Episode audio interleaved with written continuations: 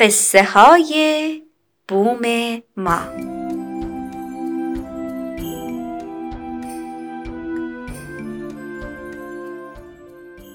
یکی هست یکی نیست.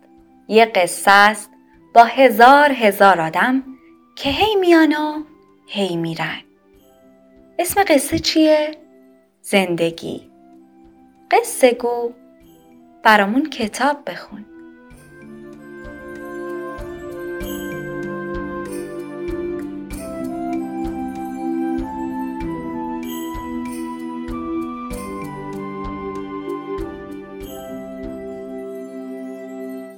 این داستان لکلک و روباه. قصه پرداز حمید عاملی انتشارات دادجو. قصه گو پرین همزلو.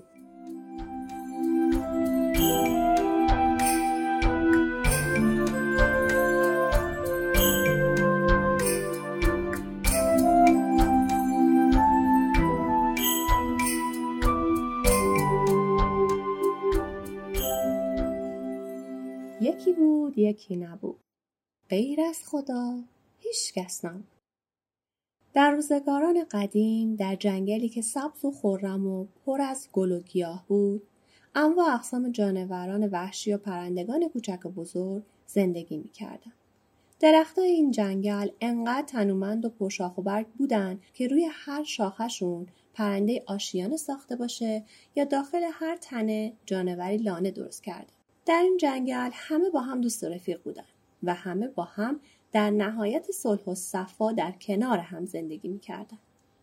از جمله روباه و لکلک این جنگل هم با هم خیلی دوست و رفیق بودن. اندازه دوستی اونها البته از نظر لکلک آنقدر زیاد بود که تصمیم گرفتن در کنار هم زندگی کنن. برای همین یه روز هر دو با همدیگه توی جنگل شروع کردن به گشتن تا یه درخت پرسایه و تنومند رو که هنوز جانوری یا پرنده‌ای روی اون یا توی اون برای خودش لانه و آشیانه درست نکرده رو پیدا کنن.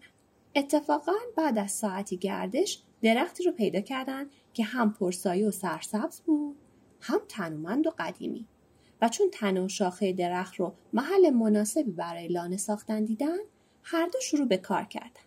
لک لک روی شاخه برای خودش آشیانه درست کرد و روبا هم کنار تنه درخت با چوب و پوشال برای خودش لونه ای ساخت. لک لک و روبا هر کدوم در آشیانه و لانه که ساخته بودن منزل کردند و بعد از اینکه اساس و لوازم زندگیشون هم آماده و مهیا شد روزی با هم به گفتگو نشستن. و لک لک ضمن صحبت از یافتن درختی به اون تنومندی برای لونه ساختن و داشتن همسایه خوب و مهربانی چون روبا خوشحالی خودش رو ابراز کرد. و بعد به روباه یا همسایه خودش پیشنهاد کرد که برای اینکه زحمتمون کمتر بشه بهتره که توی آشپزی هم با هم شریک بشیم. مثلا یه روز لک لک آشپزی کنه و هر دوتاشون بخورن و روز دیگه نوبت روباه باشه. روباه هم از این پیشنهاد استقبال کرد و گفت فکر بسیار خوبیه. اتفاقا من امروز نهار قصد دارم که آش بسیار خوشمزه بپزم. امروز و تو مهمان من باش تا اینکه فردا نوبت غذا پختن خودت بشه. لک لکم با خوشحالی این دعوت رو پذیرفت و گفت با کمال میل دعوت تو رو قبول می‌کنم. چون هم آش خیلی دوست دارم هم خیلی وقته که غذا خوشمزه ای که دوستم بپزه رو نخوردم.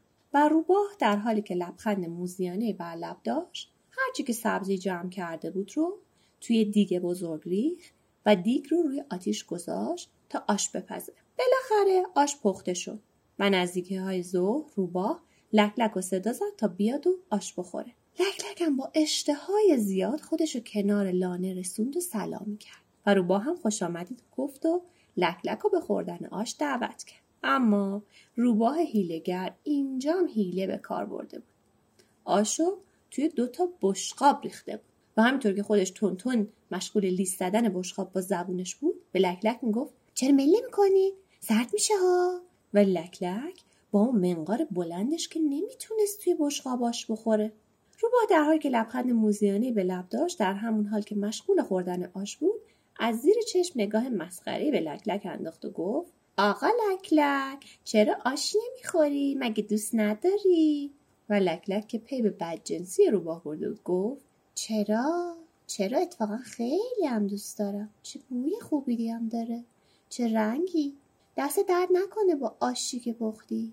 راستی که دلم می‌خواد ساعتها اون رو تماشا کنم و از بوی خوب این آش همینطوری شنگول باشم. به به که چه آش خوبی به به که چه بوی خوبی. لک لک گرسنه و ناراحت به آشیانه خودش برگشت و در حالی که از بدجنسی روباه سخت عصبانی شده بود نشست و فکر کرد که این کار بد و زشت روباه چجوری تلافی کنه. و بالاخره بعد از مدتی فکر کردن خنده کرد و گفت حالا یه بلایی به سرش بیارم که تا عمر داره یادش نره و دست از بدجنسی و موزیگری برداره.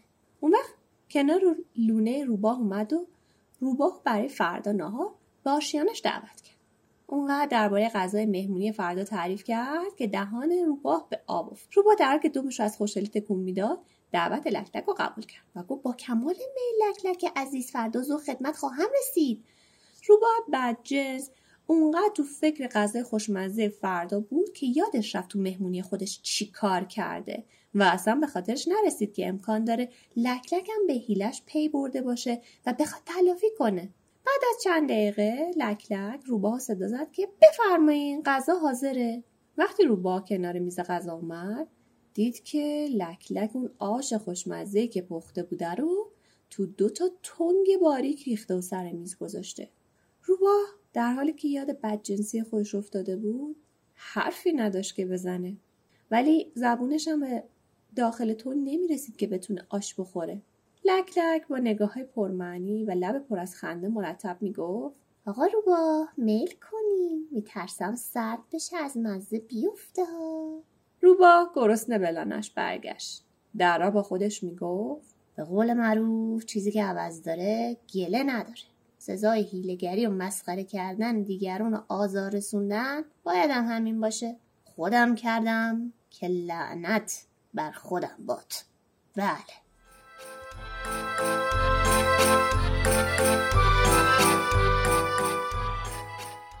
شاید داستان بعدی قصه تو باشه.